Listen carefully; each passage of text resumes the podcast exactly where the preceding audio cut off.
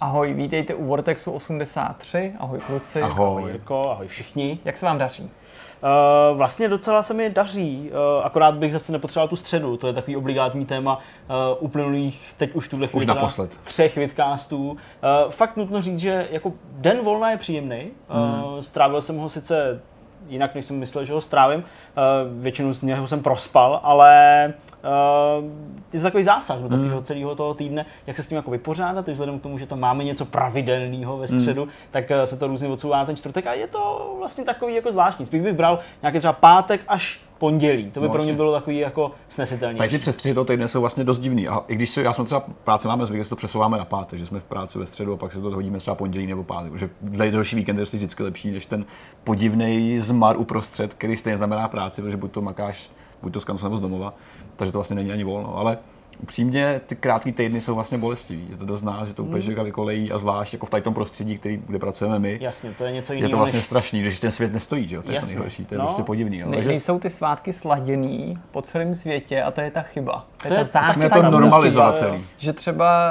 jsem si říkal, no, tak ty američani se vůbec nezastavili, pak na to koukám a vlastně si říkám, no tak teď oni neslaví jako nějaký vítězství v Evropě, oni slaví, až když to vyhráli v Pacifiku, takže To je zářný, tohle, že? tohle je nezajímá teďka Mm. prostě, takže oni to to. A, navíc různý země přikládají tomu vítězství Mhm. různou váhu, když teda po, vůbec počítám země zapojený do druhé války, třeba v tomto tom případě, že den vítězství je, dejme tomu, ve Větnamu nebo v zemích, které si připomínají jiný konflikty, Ano.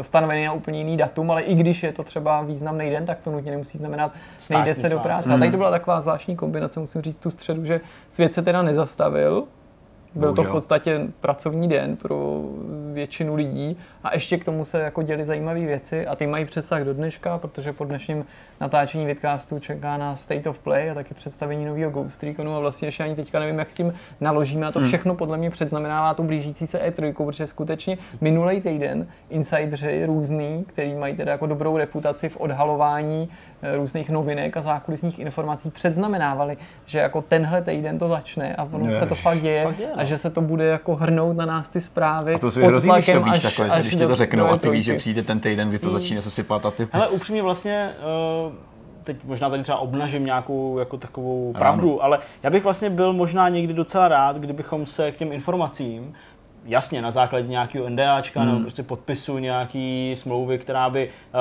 zaručovala alespoň formální jistotu v tom, že by ta informace od nás neunikla, kdybychom ty věci, alespoň část z nich, skutečně dopředu věděli. Hmm. Protože já si umím představit, že neříkám nutně oznámení něčeho, co se nečeká, že to jsou jako velké věci, ale prostě takový ty jako dílčí oznámení, které jsou taky zajímavý, tak už třeba ty zahraniční velký média prostě znají, vědějí Mají to, mají, Texty mají tomu připraveno přesně jako se stalo třeba teďka, myslím, seznamu nebo ně, ně, někomu takovému, že to se občas stane, že unikl připravený článek, eh, který měl spravit svět o tom, že se eh, princi Harrymu a jeho, jeho ženě narodilo dítě, Jo, jo. tak eh, vyšel článek, který mm, se jmenoval v titulku Nevydávat a manželka tedy Harryho eh, porodila holčičku, ale Ok. ona porodila chlapce, takže vyšel ten jako špatný článek. Takže jenom- mít prostě připravený takovýhle věci tam eh, dopředu a jenom prostě odbouchnout tu pravou chvíli, to bych docela bral a vlastně docela to těm velkým, těm největším médiím závidím. No, Možná stačilo mít jako templatey podle firmy, mít Ubisoft a Assassin's Creed připravený článek.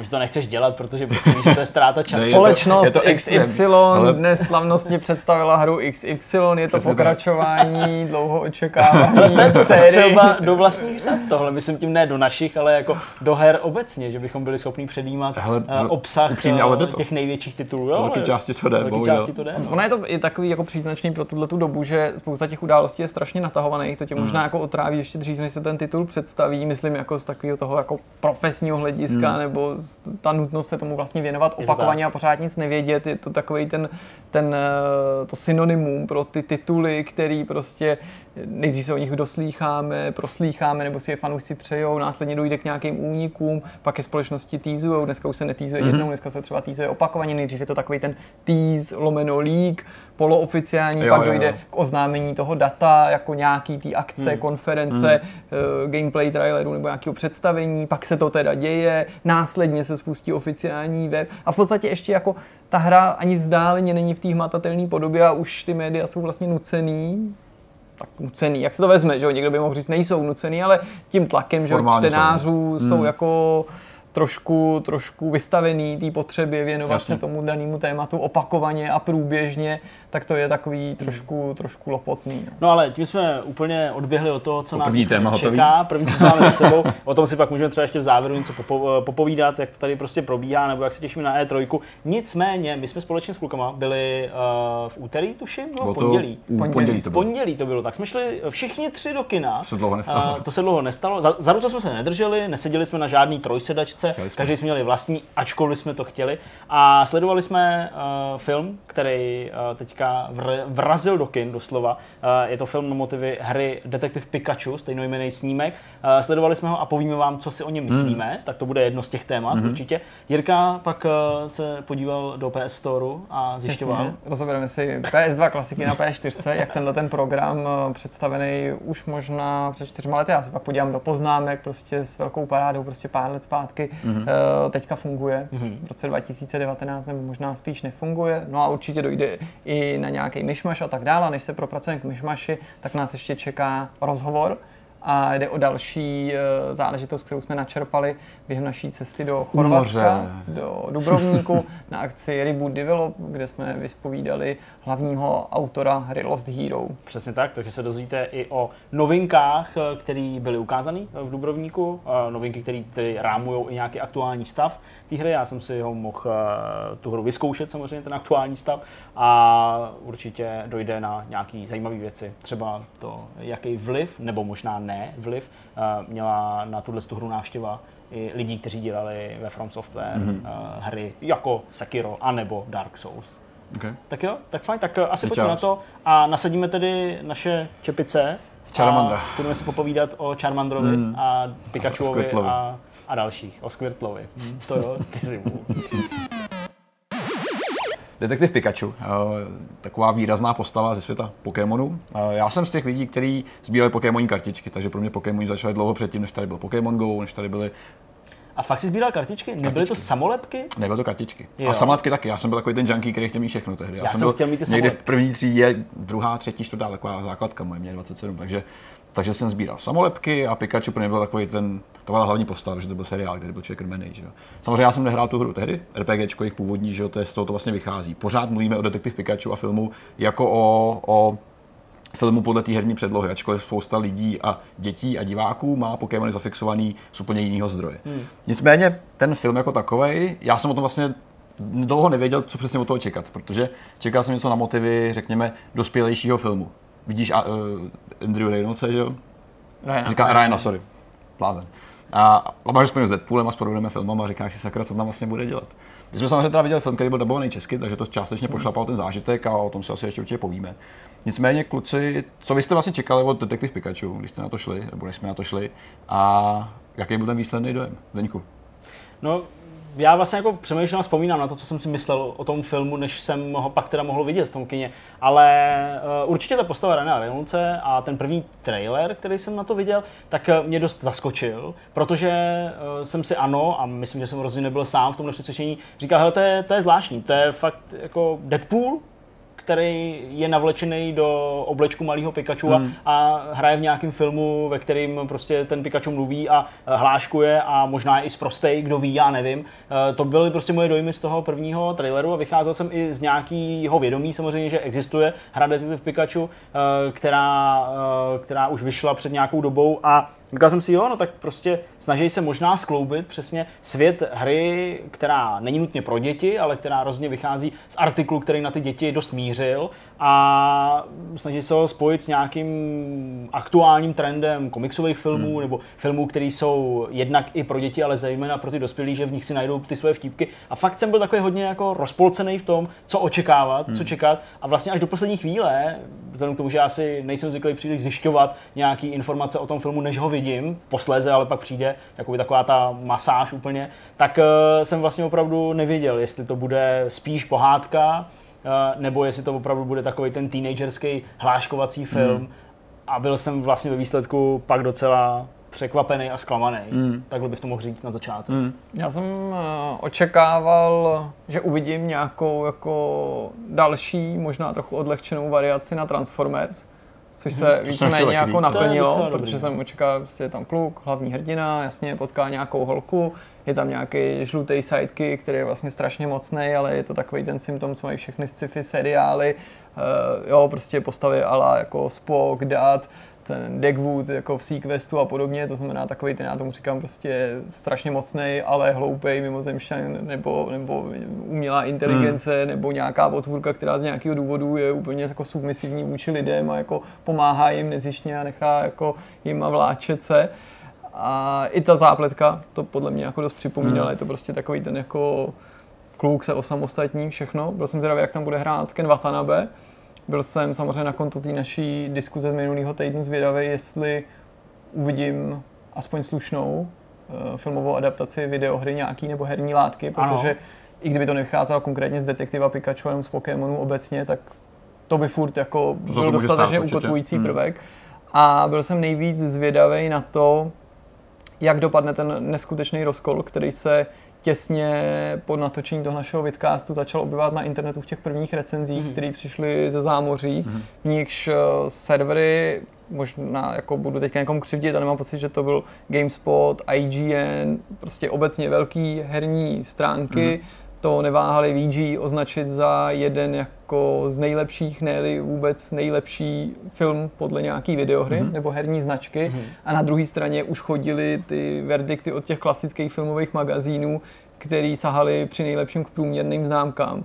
A byl jsem samozřejmě zvědavý, jako ke kterému názoru se přikloním, ale jak na to už se znám dost dobře a i tu produkci bych řekl, ať už herní nebo filmovou, že jsem předpokládal, že pravdu, aspoň z mýho hmm. pohledu, budou mít ty klasický filmoví recenzenti, protože to, co i psali, mi hodně dobře zapadalo, hmm. ačkoliv jsem ten film ještě neviděl, takže jsem měl určitý předsudek, to přiznávám, ale do toho, o čem my jsme hmm. se tady bavili a bylo hmm. to takový, jako, že jsem to vnímal jako přání otce myšlenky, korunovat konečně nějaký film jako ten nejlepší. Já to přehodím rovnou na Petra, protože už asi cítíte a chápete, že ten náš pohled teda rozjařený nebo úplně hmm. veselý nutně nemusí být. Tak uh, pojďme, pojďme o to, Petře. Co ty na to hlásáš, jak bys to hodnotil? Nějaký pro tebe důležitý body, uh, klíčové věci, které tě uh, přinutily myslet si o tom něco nebo něco jiného? Ten rozkol byl znatelný, když jsem třeba přišel do toho sálu, uh, kde asi 90%, no to ne, možná méně tvořil děti. Prostě mm, opravdu jako mladí děti. To samo o sobě určuje, jasně. A to už jako dokazuje, že samozřejmě jsou to Pokémoni, tak jsem byl jako celkem asi uh,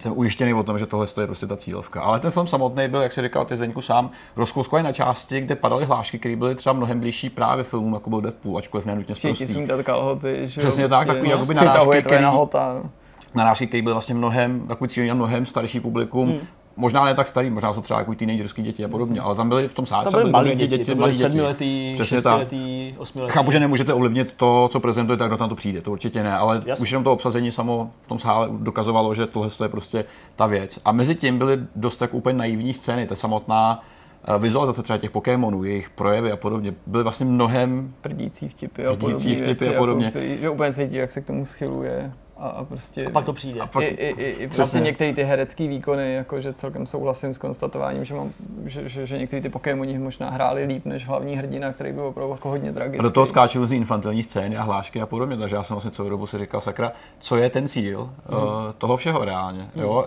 Co takové jenom ty přechody některých scén, které nedávaly smysl, absolutně. No, to navázaný. Úplně nejvíc. Nevím, jestli to byl dramaturgický problém nebo, nebo jako prostě jenom střihačský, že skutečně jako snažil se nějak napojit něco, co absolutně nedávalo smysl. pásku nahoře týpek, ne? Viděli jsme přece jako scény, kdy někdo někam zmizí, někdo někoho unese a pak se objeví v záběru, kdy vychází z plotu a podobně, což byla právě ta holčina, která doprovází toho hlavního hrdinu a podobně. Otázka třeba není nějaký jako, jako podivný kat, který jsme viděli v kinech a který bude třeba vyřešený později.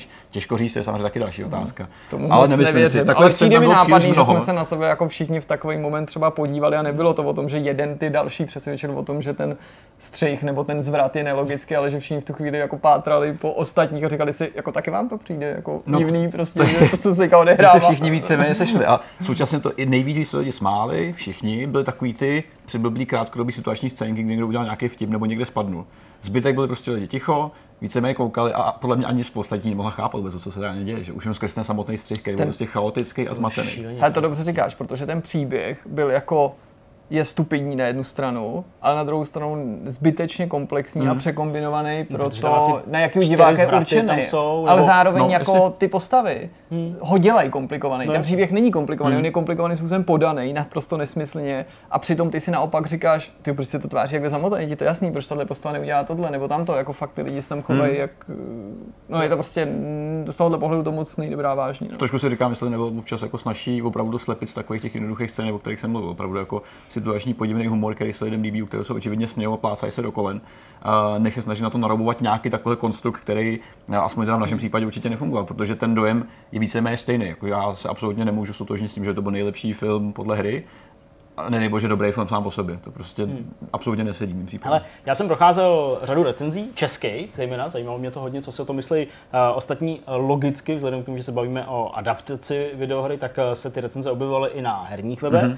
A um, často tam právě padalo tohle. Jako nebyli jsme jediní, kdo si všimli, že tam scény nenavazují, nebo ne úplně nějak mm-hmm. logicky, nebo že je to vyprávěný o překot a že se v tom může člověk ztratit. Ale mně přijde, že skoro jako nikdo tomu nepřikládá žádnou velkou váhu, ale uh, já jako vidinou ty to možná potvrdí ještě líp, protože prostě máš dítě, který postupně už roste i do takových filmů, nebo možná ještě to trochu předbíhám, ale, ale už i jako rodič na to díváš. Já prostě bych tam vzal to svoje dítě, já jsem skoro přesvědčený o tom, že to nepochopí. Mm, mm, Kvůli mm. tomu, že ty scény jsou takhle hloupý. Ne, že ten příběh je nějak super jako sofistikovaný a složitý, ale že jako skutečně ty nemáš úplně jisto co se teď jako právě stalo, Aha. nebo jestli to teda je kámoš, nebo to není kámoš, nebo jako tak tohle je teďka špatně, nebo co ten zvrat vlastně znamená. A jako fakt si myslím, že ty děti musí mít úplně jako bramboračku v té mm, hlavě. Mm. A jediný, co si, co si teda z toho budou pamatovat, jsou ano, některé ty uh, situační věci budou si pamatovat pravděpodobně i docela pro mě teda vizuálně hezký stvárnění, třeba toho Rhyme City, mm-hmm. když eh, opravdu je tam úplně dav těch lidí to na začátku, tam s těma Pokémonama, jo, tak ta připomínka těch Pokémonů je, je jako milá, je mhm. pěkná, mm-hmm. ty Pokémoni vypadají opravdu tak, jako vypadá, dejme tomu ta anime předloha, mm-hmm. nebo pak teda samozřejmě ta videoherní, uh, nebo konzolová. A v tomhle ohledu jako je to super, ale jako celé to prostě nefunguje ani na ty děti, dle hmm. mýho teda, takže z toho bych byl dost rozčarovaný. Hmm. Já mám z toho ten, ten pocit, jako Magdalena určitě není dost stará no, na to, aby jasně. jako se stala měřítkem pro tenhle zážitek, ale je fakt, že jako na tom, co sleduje a jak sleduje, už jsem nějak schopen prostě jako eh, odhadovat, jak to jako v té její hlavě funguje, jak to tam bude fungovat dále, jak různě starý děti hmm. ten příběh vnímají. A tohle je přesně ten typ příběhů, že eh, seš si jako, předpokládáš jako rodič nebo předpočítáš s tím, že i když na to vezmeš adekvátně starý dítě, ne tříletý, mm-hmm. takže mu budeš muset lecos jako vysvětlovat a to je jako zbytečný. Jo. Možná to souvisí s tou rozpolceností toho filmu, že teda jako chtěli se zavděčit skalním fanouškům, odrostlejším hráčům, divákům, prostě i těm rodičům. Hmm. To je strašně těžký, že jo. To je právě ta královská disciplína, kterou ovládají uh, prostě studia jako Disney. Hmm kterou, za kterou byl velebený Pixar, ale mám pocit, že v posledních letech jako tenhle, tenhle um taky částečně ztratil. Jo? To, je, to je nepochybně strašně těžký, když o tom, o tom to celý je, no, že jo? Mm. jak natočit dobrou pohádku nebo dětský film tak, aby ho rodiče nemuseli protrpět, ale podívali se na něj jako ne možná s takovým zalíbením jako na nějaký dospělácký film, ale hmm. přišel jim fajn nebo hmm. stravitelný a to se tady nedaří. A mě prostě fakt vadí, že eh, spousta těch herních recenzí a to, to, to prostě ten tady je to jako strašně moc vidět, jo, že jako eh, hráči tomu filmu straní a to by se nemělo dít, jo, hmm. protože to ukazuje na to, že hráči nejsou objektivní nebo že nejsou jako, že, že, že, že nejsou spravedliví v tom hodnocení, hmm. že mu chtějí prostě nadržovat. To není o tom, že ten film pochopili, zatímco nehráči ne. Jo. Mm-hmm. Prostě ty nízké verdikty běžných médií, nehráčů, normálních filmových magazínů neukazují na to, že ti něco uniklo. Jo. To, to by samo o sobě byla chyba, protože ty nikdy nemůžeš schodit nehráče, když jde na jako uh, adaptaci hry mm-hmm. filmovou, která má být určená všem, jakože no ty to ale neumíš ocenit. Jo. To mm. je mhm. prostě vlastně ta největší arogance, kterou můžeš předvíst. To je vlastně taková ta arogance, eh, kterou občas předvádí hardcore fanoušci nějakého fenoménu ano, vůči svátečním divákům, často, když, když bych prostě třeba jako Zdeňkovi říkal, no jako ty prostě, ty mi tady nevykládej, o, co si myslíš prostě o posledním Star Trek filmu, protože si vůbec nepochopil, že tohle byla narážka na mm. 25. minutu prostě 6. epizody třetí sezóny, mm. páté série, jo, takže což a tohle se tady trošku děje a vlastně podle mě to z pohledu hráčů působí až trochu zoufale, když se jako něco tak jako výsostně průměrného, možná lehce podprůměrného snažíme korunovat jako mm. to Mhm. nejlepší, co dokážeme jako nabídnout. To Mhm. jako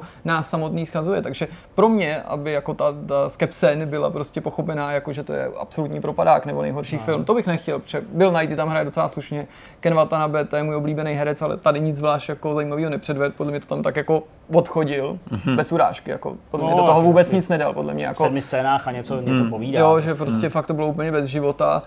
Ta holka byla pěkná, ten kluk hrál otřesně, jako fakt otřesně. Jak jsou, Pokémoni vlastně možná nejlepší herci tohohle toho filmu, jo, triky Hmm. dobrý prostě, Jeden vtípek, ale mám pocit, Hmm. že, je to, že je to opravdu jako průměrný film, maximálně průměrný Hmm. film, no, při nejlepším. Mě trošku mrzí, že i motiv těch Pokémonů byl vlastně sekundární z velké části, protože Pokémoni byly vždycky o tom, že sbíráš Pokémony a nějak s nimi interaguješ. A tady to bylo vlastně vystěžení úplně na začátku, když oni chytají že jo, nějakého toho, toho blbce s tou kostí v tom poli.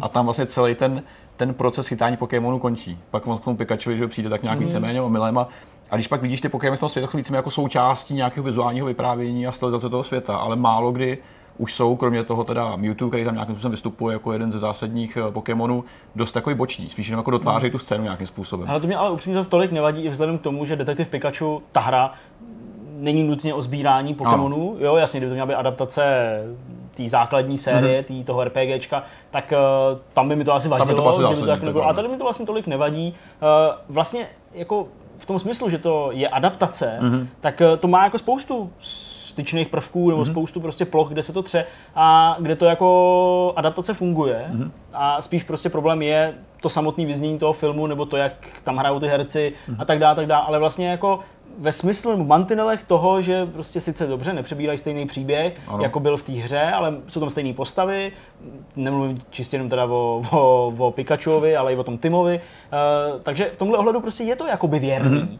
Jo, ale to není samospásný mm. a to prostě nemůže fungovat. Mm. Takže zatímco my často nadáváme na to, že ty uh, herní filmy se třeba nutně jako odklánějí od uh, těch svých eh, předobrazů, to znamená, že se ty filmaři snaží vymyslet něco svýho a vlastního, tak tady vlastně jako ta, tak tolik nic vlastního ty filmaři nevymýšleli. Mm. Ale způsob, jakým to provedli, to je, jak říkal Jirka, maximálně průměrná v mých očích i z těch důvodů, jak jsem tady říkal, jakoby vstaženo na ty děti a, a na tu pochopitelnost toku toho děje, tak je to vlastně jako obodík podprůměrná, tedy za nějakých 4 z 10 film a jako nemyslím si ani, že bych mu to jako nandal a že se cítil jako, Ne, jako to drsně, protože to všude dostává osmičky, devítky a je to nejlepší film podle, podle videohry, ale, ale jako to fakt není dobrý film. Mm. Jo, ani zábavný, takže jako za mě je spíš tohle problém, než to, že tam nechytají Pokémon. No jasně, to je jako jenom moje připomínka jasně. jako světu.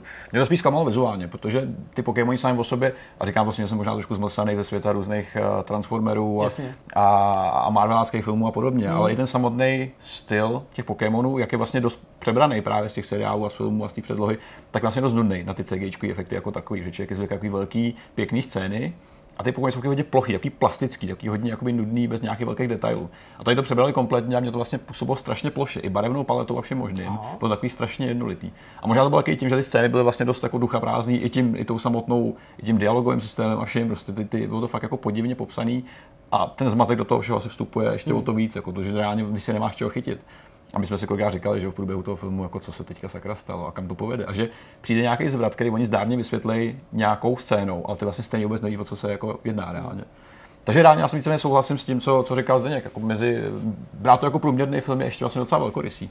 A není cílem to samozřejmě potrestat, to, to určitě ne, ale reálně bohužel bylo to hodina a půl dost dlouhého a náročného sledování, aspoň pro mě. Taky já si musím říct, že jsme teda na film byli pozvaní, šli jsme na něj zdarma, Určitě. Takže uh, je to opravdu jako náš pohled ničím jak neovlivněný. No. Hmm. Hmm, já asi nemám nic k tomu, co bych tomu dodal, protože bychom se do toho jenom jako víc a víc Jo, samozřejmě rozpitvávali to, asi bych měl nějaký jako postřehy, eh, o který bych třeba eventuálně opřel nějakou výhradu nebo mohl možná něco pochválit, ale zároveň se tím, když jsem si to tady sumíroval, že bych tím zabřet do nějakých potenciálních větších či menších spoilerů. neměl. Je to trochu škoda, že část tý jako nenutně kritiky se se spoilerama pojí, ale eh, určitá jako neobratnost tohohle toho počinu eh, se vyjevuje v plný nahotě až v momentě, kdy ten film jako se naplno rozvine Hmm. a odvypráví ti ten svůj příběh, což eh, nesouvisí nutně jako s nějakým mým zklamání z finále. Jo? To, co já se tady snažím takhle jako tajnostnubně popsat, není jako, že konec se mi nelíbil.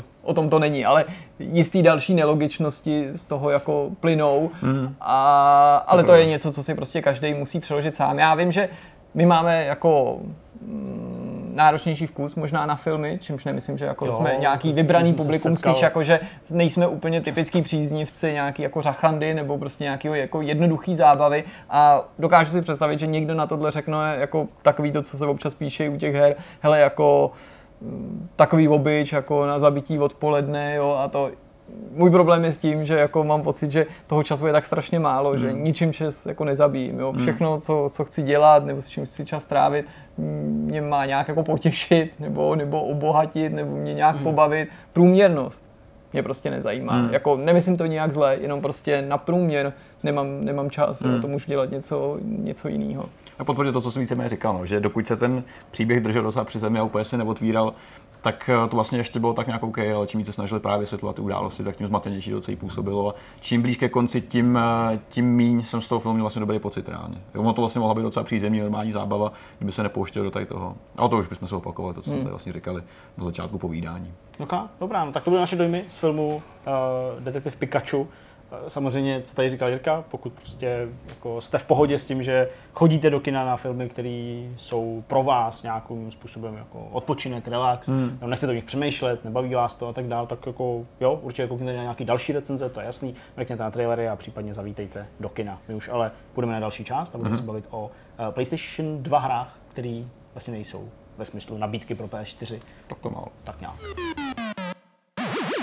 Tak fajn, pojďme k dalšímu tématu. To se bude, jak už jsem avizoval před asi sedmi vteřinama, točit eh, kolem PS2 her, který mají být eh, údajně, nebo tedy oni jsou, ve zpětné kompatibilitě pro PS4 a hmm. víceméně bych řekl, že fanoušci, ale i Sony se tím docela často jako tak hezky uh, zaobírají a říkají, ale my tam máme že jo, zpětnou kompatibilitu, tady to je. Nicméně Jirka uh, do toho se začal nořit a zjistil, že těch her není příliš a že to navíc nejsou úplně ty nejzářivější klenoty z téhle hmm. slavné PS2 éry. Je to tak? Je to tak, je to vlastně taková rekapitulace, kterou i pravidelně v nejrůznějších komentářích přináší různý eh, specializovaný PlayStation magazíny, ale třeba i Kotaku, který se k této látce vrací opakovaně. Prostě, já nevím, přibližně jednou za rok se objeví buď úvaha, komentář, téma, který se snaží schrnout, eh, jaký tituly vyšly, kdy vyšel ten poslední, jaký se chystá, jaká je z toho jde vyvozovat nějaký trend, mm. nebo jakou to má tendenci. No já jsem říkal, že to vlastně vážně stojí jako v těch posledních dnech za úvahu a za připomenutí, jakým způsobem se Sony vypořádala se zpětnou kompatibilitou nebo se starýma mm. hrama v té aktuální konzolové generaci, když eh, ta nová je za obzorem, nebo hmm. blíží se nám pomaličku. A samozřejmě se hodně mluví o tom, že PlayStation 5 má bez problémů spouštět hry z PlayStation 4, a to nejen ty digitální, ale i, i diskový, že jasně. prostě hmm. vezmeš médium, strčíš ho do mechaniky a hraješ navíc, jak tady Zdeněk i v novinkovém souhrnu jako důkladně popisoval, eh, to všechno i s nějakou přidanou hodnotou hmm. tom, v té podobě, že se ta hra bude načítat rychleji. A my konec konců víme, že i třeba PS4 Pro zvládne vytěžit i z neupdatovaných eh, her původně určený pro klasickou hmm. P4 něco navíc, třeba hmm. stabilnější framerate hmm. nebo něco podobného. Takže my víme, že ta technologie jako taková existuje, nemyslím tím nutně nějaká všemocná, která něco umí, ale že možnosti té současné technologie jsou skutečně velmi zajímavé a eh, lze s ní svý pomocí docílit let's čos. A budeme si taky trochu ilustrovat to na příkladu toho, jak se teda chovala v posledních letech Sony, mm-hmm. jak se choval Microsoft, kdo tím získal, kdo tím ztratil a jak to vypadalo v minulosti. Jenom mm-hmm. připomenu, že obecně e, samozřejmě zpětná kompatibilita u herních konzolí se od jak živa řešila. Mm. Od jak živa, to není otázka jenom posledních PlayStationů konzolí. nebo PlayStationů obecně, to se týkalo všech platform a řešilo to se to už v 90. letech, mm. řešilo se to v 80. letech. Nikdy nebyla samozřejmostí, ale vždycky tu byly nějaký systémy, které nějakou kompatibilitu mm-hmm. zaručovaly. Je to dobře vidět i třeba na cestovních eh, platformách od Nintendo, který třeba často podporovali vždycky tu předchozí generaci, ale už ne tu starší a tak dále. Že prostě, když se přecházelo z Game Boye na Color, tak tam byla zajištěná nějaká kompatibilita, když se následně přecházelo na Advance a pak na DS a tak dále, a tak mhm. dále. Tomu se úplně věnovat to, nechcem. Jasně, a to by u Advance to byl takový ty vtipný moment, kdy jsem strkal tu velkou cartridge a ona, Ano. ona přesto čouhala, že? protože na Xbox jsou, jsou, jsou Jo, jakoby jo. stejný portík, ale jsou prostě menší jako fyzicky, tak to bylo vtipný vždycky. no. Ale i třeba Sony to, tuhle tu problematiku neopomíjela. Samozřejmě, když vyšel PlayStation 1, tak nebylo co řešit, byl to ten první systém hmm. jejich.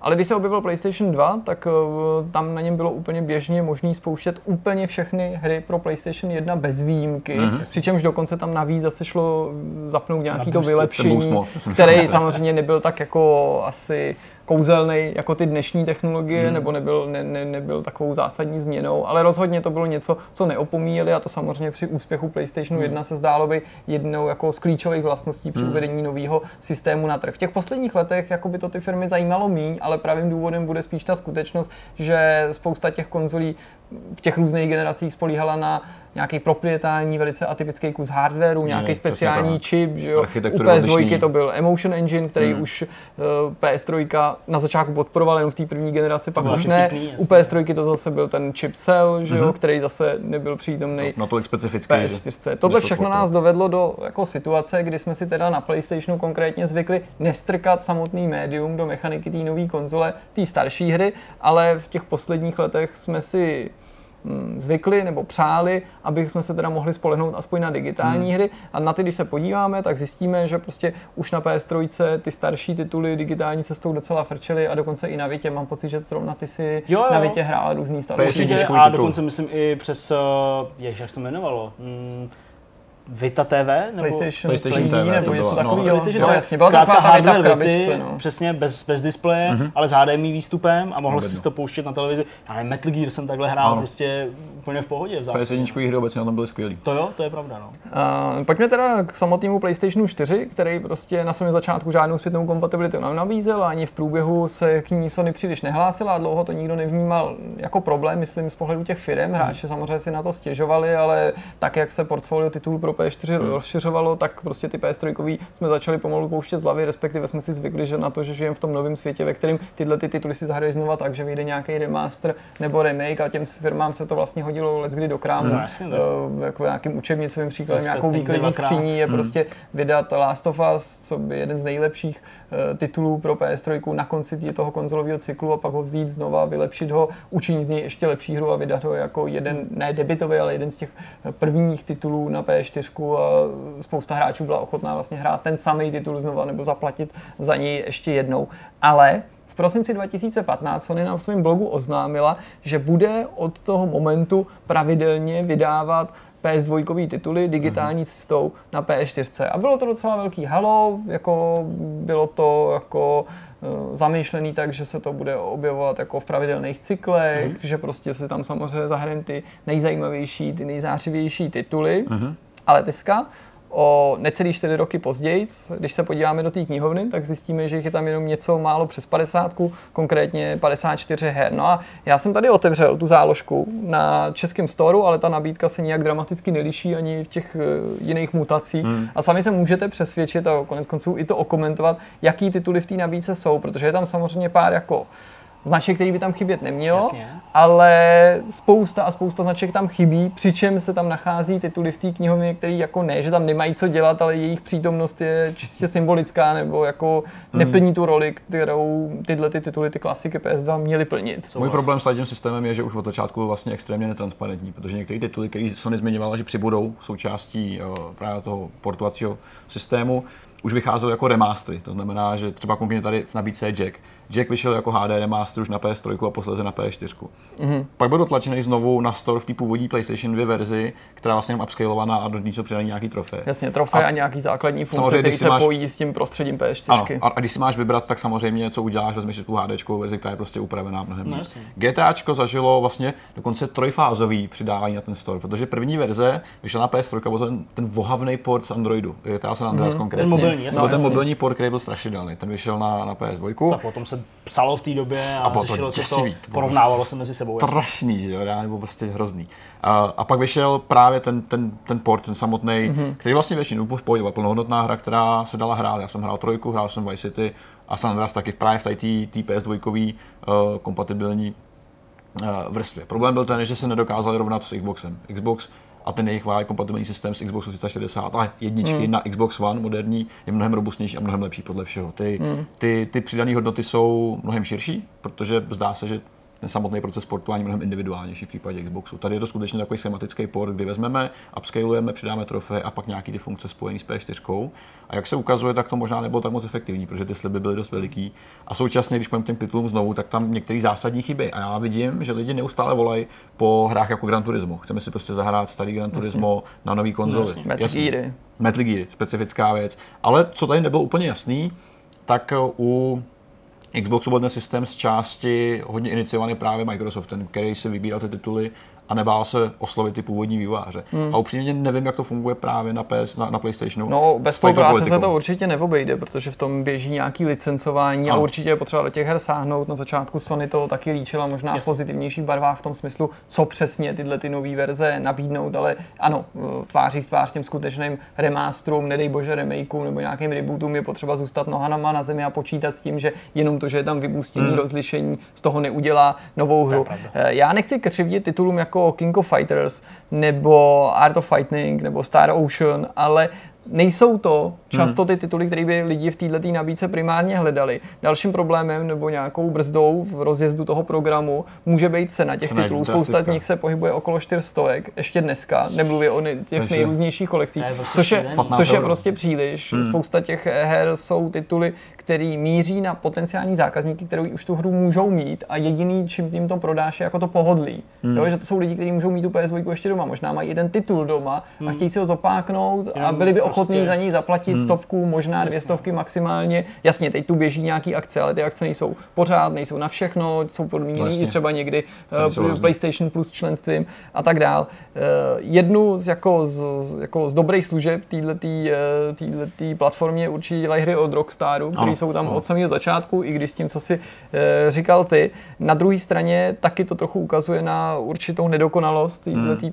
tohohle toho řešení, protože když se podíváme třeba na Kaniskanem Edit, tak to je samozřejmě ta PS2 verze, pochopitelně, ano. ale na Xboxu One si můžeš zahrát verzi z 360, Jasně. to znamená bully, která byla prostě ve všech ohledech mnohem hmm. lepší. Hmm. Jo? To, a ty, ty, ty hry si pak hmm. prostě přímo konkurují, takže je to v tomto tom ohledu trochu hloupý. Jo? Prostě věci jako Harvest Moon určitě nejsou špatný, Fatal Fury, ano. ale potřebuješ je tam, potřebuješ prostě hry jako eh, ADK Damashi, jo, Destroy All Humans mám pocit, že jsou tam jenom díky tomu, že spadli do, do, do toho portfolia THQ Nordic, jo. který prostě jsou ochotní vydat v podstatě cokoliv, kamkoliv. Objevili se znovu na Humble Bundlech a podobně. A tady se podobně za 550 korun. Za 550 korun si koupíš na storu nový vynikající digitální hry, jako úplně nespočet titul, dokonce i dvě klidně. A když máš prostě v ruce peníze, šel by si do tady toho, jasně, že ne. Ty. Tak, hele, pro mě adekvátní cena za tady ty věci je prostě 200 korun a ne víc. Hmm. To je úplně v pohodě, jo? to prostě zaplatíš. Far Night jsem si koupil, koupil jsem si dokonce ty GTAčka. Tehdy právě z toho přesně důvodu, že jsem chtěl porovnat tu jejich kvalitu hmm. s tím hmm. Xboxem a bohužel to bylo hrozně tristní a nejvíc to padalo právě na tom vysvětlení, co to vlastně reálně za verzi kolikrát v některých ohledech. Hmm. Protože Tady ty hry typicky zestály extrémně, když to dostáneš na velkou televizi Jasně. s novým rozlišením, tak je vidět opravdu ta, ta, ten extrémní propad té kvality. A tady jsou určitě jako ten proces na, u Microsoftu hodně věcí zahladí a pomůže jim. Bohužel Sony tady to nedělá, ten proces je mnohem víc takový jako striktnější hmm. a ne tak individuální, ale současně mě se zdá taky, že velmi rychle zjistili, že tím, že nedokážou dotáhnout takovou kvalitu, tak eh, to lidi to prostě tolik nestojí, že samozřejmě možná je nějaký tlak, lidi křičejí, chtěli by to, ale ten samotný výsledek spojený s těma nákladama na to tam dostat vlastně natolik hrozný, že to postupně utlumují, protože ty si říkal, že poslední titul Jirko vyšel. K tomu se ještě dostaneme 2018. v červnu 2018. Červnu, to je poslední hra, byly to King of Fighters Collection Orochi Saga mm-hmm. a to navíc byl pořád jediný titul, který v roce 2018 vyšel. Hele, Takže nejen, že to je ten poslední, hmm. ale byl to jediný za ten daný kalendářní rok. Hele, je logický ptát se, jakou spojitost to má s PlayStation Now. A I k tomu se musíme samozřejmě dostat, no. uh, nějakou snahou neustále tu knihovnu uh, nechávat růst. Mm-hmm mluví o víc než sedmistech eh, titulech, tuším, eh, v tuhle chvíli. Já, máš tady seznam? Ne, jsem, jsem, právě rád, že na to naráží, protože bychom protože... se k tomu dostali, protože by si zjistil, Určitě. že z té PS2 je tam PlayStation Now jenom 13 titulů. Tak to je super, že to říkáš, protože mm. uh, ano, jasně, PlayStation Now řekneš si, OK, 700 her, myslím, že to je nějaký to poslední, uh, poslední zpráva, kdy se, kdy se chlubili, uh, že to má nějaký Nějaký přibližně miliony, 700 her, přesně, mm, přesně tak. miliony a, a nějak přes 200 jich jde stáhnout. Tak, tak. No tak uh, by tě to napadlo, že jo, jasně, jo, to je to místo, kde si můžu zahrát PS3 hry, protože ty teda nejdou mm-hmm. nativně hrát přímo na, na, na PS4 z těch důvodů, který tady Jirka říkal, na architektura a tak dál, softwarový emulátory, ty PS2 hry na PS4 zvládnou hrát, ale přesně to bych si myslel, teda, že tam nějaká část, třeba i 30% hmm. toho tvoří ty PS2 a máme fakt 13 titulů. Jenom 13 titulů. Určitě je pravda to, co jsi říkal, to není jako předsudek tohle předjímat, že tu pozornost prostě no, PlayStation nám odčerpává, ale ona není, ne že náhradou, ale to, vůbec. to není vůbec jako víc. adekvátní náhrada hmm. nebo něco lepšího nebo alternativa, protože její nabídka je ještě horší, protože v této službě prostě nejsou dostupné všechny ty eh, hmm. hry z té služby. Jo. Řada těch titulů v té službě je vysloveně zbytečná. Jo, třeba Metal Slug Anthology, Metal Slug je samozřejmě skvělá hra, skvělá série, ale tyhle ty antologie, tyhle kolekce vychází, vychází na každý systém, no, často i několikrát v rámci jedné generace, Přesně takže no. proč se vracet zrovna jako k, k antologii, která vyšla na PS2, nebo Forbidden Siren, který uh, je samozřejmě vynikajícím survival hororem, ale existuje v takový té epizodické PS3 verzi, že jo? takže ten se mm-hmm. už mhm. dočkal v podstatě rebootu Romano remakeu, jako Primal, to je třeba hra, která nebyla doceněna ani, ani ve své době, no, jakkoliv no, nejde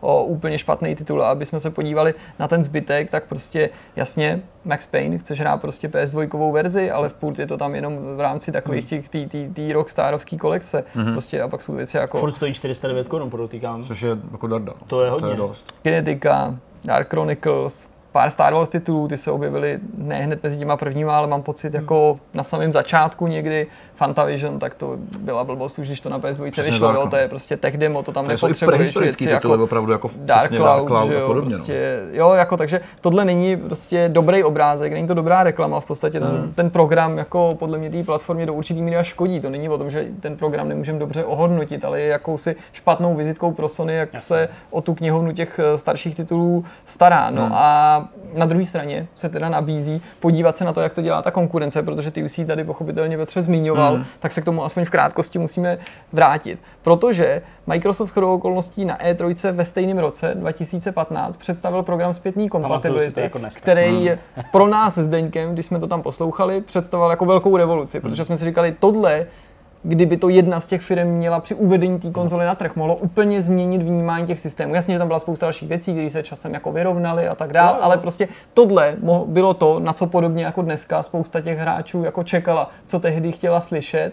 A spousta uh, lidí nechtěla věřit tomu, že to i pár let po uvedení té konzole na trh bude znamenat tak moc. Hmm. A znamená protože program zpětný kompatibility na Xboxu One je nesmírně úspěšný. Nejenže se hráčům líbí, nejenže je tam spousta titulů, ale je i ekonomicky úspěšný. To hmm. zapojení těch firm a přidávání dalších titulů dokazuje, hmm. že se těm firmám vyplatí být součástí toho programu, že se vyplatí dokonce dělat v těch hrách nějaký změny, které by jiný menší nebo méně kvalitní studia neváhali označit za remaster, ale prostě Red Dead Redemption, Red Dead Redemption na Xboxu One ve verzi jinak, z Xboxu vlastně. 360. Ty hry vychází pravidelně. Hmm. Microsoft o nich správně informuje, správným způsobem, pravidelně se k ním vrací. Jsou součástí jsou to, eh, těch různých pásů a podobně. Přesně že? tak, jsou. Eh, dostáváš je v, eh, v službě Xbox Live Gold hmm. a jsou samozřejmě i v Game, Game Passu, Passu dostupný. A nejsou to jenom 360 kový hry, kterých je přes 500, hmm. ale i hry pro původní Xbox, kterých je sice uznávám jenom 33, 500, ale prostě 500 her pro Xbox 360, mm-hmm. který v tuhle chvíli můžeš spustit na Xboxu One, což je téměř čtvrtina knihovny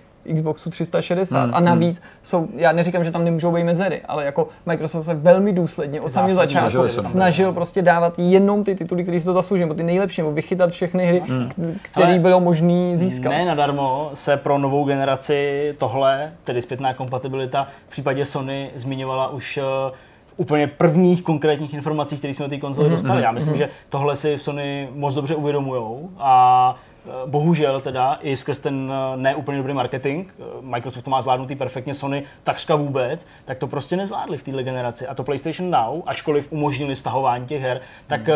jako není věcí, o kterých by se byl zpravovaný každý druhý týden mm. nebo každý měsíc aspoň, aby se kolem toho dělali nějaký videjka, aby si věděl, co tam bylo za tituly a tak dále ačkoliv jich je tam teda 700, máme-li se teďka bavit o té předchozí generaci, mm-hmm. tedy PlayStation 3, eh, která teda na tom PlayStationu Now zaujímá největší porci, tak eh, jako tohle je opravdu ukázka toho, že skeptici, kteří mluvili o tom, když Microsoft uh, ukazoval zpětnou kompatibilitu nebo ji potvrzoval, sliboval, a tak jako skeptici říkali, hele, to je o ničem, to jako k ničemu není, to nikdo nechce, tak byli tak strašně mimo, hmm. že teď opravdu je vidět, kde se, ta, kde se to jako dá vyhrát, tenhle ten souboj mezi těma konzolema. A ačkoliv ten, ten, ten uh, aktuální generační cyklus končí, tak uh, bej to ještě o trochu delší, si myslím. Hmm. Tak já myslím, že by to Microsoft zvládl i, i co se týče těch her, které hmm. jim prokazatelně chybí, ty exkluzivní. A postupně za nějakou dobu by to podle mě dokázali přetlačit třeba na svou stranu nebo minimálně se nějak ještě blíž vyrovnat. Hmm. Jo, a tohle to bude super kritický pro tu další hmm. generaci, 100%. A samozřejmě nevím, jak je jako úspěšný ten finanční model kolem toho, může to být jako klidně ztrátový, ale ten systém, co má Microsoft, když jsme to probírali tehdy s Red Dead Redemption, ten technický vlastně background za tím, jak to funguje, tak ten je nesmírně propracovaný a vlastně hrozně jako efektivní a pěkný. Hmm. A mě to baví, mě to fakt baví, že se na to zaměřila, že to funguje, očividně jako strategická volba, to byla fakt dobrá, ale netroufnul bych si tvrdit, jestli to skutečně může fungovat, jako ty náklady na přenos té hry a to zaplacení. To nedokážeme hodnotit. Ale to je prostě, já neznáme ty čísla na druhou straně. Někdo se všeobecně no, jako v minulosti vyjadřoval na to konto, že jako poskočili že prodej některých určitě. těch významnějších titulů, mezi který právě Red Dead Redemption určitě, určitě patří. Jo, takže to, to je nevyhnutelný, to samozřejmě, spíš jenom nějakým jako způsobem porovnat ty, ty samotné velké náklady s tím, s tím hmm. výdělkem. Ale i kdyby ne, tak je to minimálně prestiž a určitý renomé, který se počítá a který ty lidi vidějí. Protože upřímně, kdybych si kupoval konzol na začátku a měl tady to, tak se pravděpodobně rozhodnu pro Xbox. Jasně. Nebej tady toho, protože no jasně, i to je a pro spoustu... myslím, že se řekne spoustu lidí. A pro mě je kompatibilita vlastně sekundární. Já nechci hrát hry teďka na PS4 z PS2, ale já bych chtěl PS4, PS3, ty předchozí generace. No, to vždycky to je vlastně povinnost samozřejmě. A tady to oni zvládli na jedničku a funguje to opravdu dobře. Hmm. A ten individuální proces, jasně, je to nějaký, je to náročný, musí do toho zapojit výváře, musí ti dát souhlas, musí nějak pomáhat, ale očividně se to fakt vypadá, funguje to moc pěkně. Samozřejmě Rockstar má trošku jiné možnosti tady to dělat, přece jenom mají ty zdrojáky už asi od základu docela dobře připravení na nějaký jakoby škálování ale i tak klobouk dolů. Je na tom i vidět, jak eh, moc může někdy hráčům prospět, že ta konzolová válka v nějaký generaci může vypadat příliš nevyrovnaně nebo hmm. příliš jednoznačně nebo hmm. jednostranně a že, že už je nějaká ta firma titulovaná tím vítězem, protože ta druhá se musí o to víc snažit a musí přijít s něčím, co je nemožný protože i Microsoft o tom dlouho mluvil tak, jako, že to bude nemožný, nebo že eh, zpětně pak to hodnotil, jako, že když jsme se do toho pouštěli, tak jsme nevěděli, jestli to dokážeme. Hmm. A pak se ta situace opakovala, protože když rozbíjeli 360 hry, tak lidi snili o hrách pro původní Xbox a Microsoft se tomu opakovaně bránil a pak řekli opatrně, hele, zkusíme to, ale jako hmm. nic nemůžeme zaručit, to asi nepůjde. A pak to šlo a zase dokázat, hmm. protože jako cítili, že to je pro ně dobrý PR hmm. a bylo to jako zasloužený body získali za to, co Rozhodně. v této eh, věci odvedli, protože je to nejen o možnosti dát ti hrát tu hru, ale jako je to určitý příspěvek pro zachování těch her, jo, ano. jako pro jejich udržení hmm. naživu, pro takový Vlastně. to jako... Uh... Ten pocit, že to máš, ano. máš tu knihovničku, hmm. že si můžeš nakládat. Hele, já jediný, co si ale myslím, že, a to je vlastně mě až trochu líto lidí z Microsoftu, protože jasně, tenhle ten mm, jako nepopiratelný uh, vklad těch, uh, já nevím, informací, technologií, možností, který vložili do té zpětné kompatibility na tom Xboxu, hmm. tak uh, pokud tedy se splní to, co říká Mark Kerny o tom, že PS5 bude umět přehrávat přímo z média hmm. hry z PS4, tak uh, ta obrovská základna lidí a ta obrovská knihovna těchto z těch lidí na tom PlayStationu jako rázem řekne, ty to je tak sexy, já prostě můžu mít hmm. konzoli a všechny hry, které mám, i třeba digitálně, jo, mám prostě najednou přístupný tady. A oni vlastně lusknutím prstu tenhle ten souboj o tu kompatibilitu teoreticky z generace na generaci můžou prohrát, myslím hmm. Microsoft ale zase Microsoft je o krok napředu, uh, napřed a mají jako, a mají, maj, jednak mají know-how, jednak mají uh, xCloud, který připravují si myslím mnohem aktivněji, než hmm. uh, jak momentálně funguje PlayStation Now. Hmm, jo, a zase je vidět, jak už prostě přemýšlejí o krok dopředu a zase hmm. dělají dál, protože jako ta zpětná kompatibilita bude strašně důležitá pro, pro, pro Sony a určitě na tom jako budou schopní rozjet ten úvodní biznis strašně rychle. Hmm. hmm. Tak pověs nám prosím tě, Pavle, jak se ti líbí tady na Rebootu a co tady vlastně přesně děláš?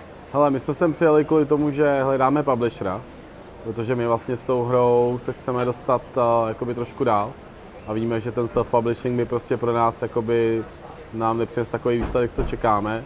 Takže my od toho publishera jakoby úplně tolik nepotřebujeme peníze, ale spíš hledáme jakoby takový ten opravdu jako reálný feedback a pak ten marketing a nějaký to testování, že chceme jít do konzolí, že chceme vlastně tu hru vydat jak na PC, tak na konzole, jako na PS3 a Xbox. Takže na to opravdu potřebujeme nějakého partnera. A docela se nám povedlo, jako musím říct, že jsem spokojený, protože jsme tady potkali i lidi, co jsme chtěli.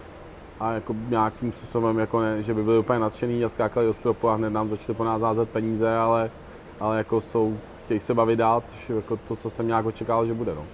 Já hnedka jsem měl další otázku, ale přeptám se pro jistotu. Ty jsi říkal PlayStation 3? Čtyřku, promiň. Únava, vy. Ona bude pětka asi za chvilku, takže stejně to už asi bude pětka. Jasně, v pohodě, dobře. Tak uh, ta moje otázka se Trojka, týkala, no. nahrává vlastně tomu, co ty tady říkáš, že tady bylo spoustu lidí, nebo je tady spoustu lidí, uh, kteří by teoreticky měli uh, zájem o tu hru. Byl tady i Hidetaka Miyazaki, tedy tvůrce samozřejmě Mám fotku. Hry. Máš fotku? Mám selfiečko. Co říkal na Lost Hero? Hele, ne, on, eh, on jakoby, jednak jsou hrozně milí, takže ti vlastně neřeknou vůbec nic. A on se vůbec nedíval, on nech, vůbec nechodil po lidech. On měl první úvodní noutu, my jsme ho pak odchytli u výtahu, když šel do výtahu a pak už ho nikdo nikdy nevěděl. Stal se opět stínem, ty je, je opět jenom legendou. Jako. Okay. Jaký jsou teda ty ohlasy těch ostatních běžných návštěvníků, ať už z řad uh, médií, No. nebo právě vývářů, tvých kolegů, co říkají, když se u vás zastaví? Tak jsou tam takové jakoby tři skupiny. Pak máš lidi, co ti chtějí něco prodat, tak těm se to vždycky strašně líbí, že jo. To je jasný. Ty se jako dáš škrtnout rovnou. Potom máš takový ty normální hráče, tak těm je asi třeba i, jako těm se to líbí, ti neřeknu, jako, že to je debilní. A pak občas najdeš někoho, kdo je jako kritický, což někdy jako je vlastně dobře. Teď ti jakoby řekne ty věci, které my třeba i víme.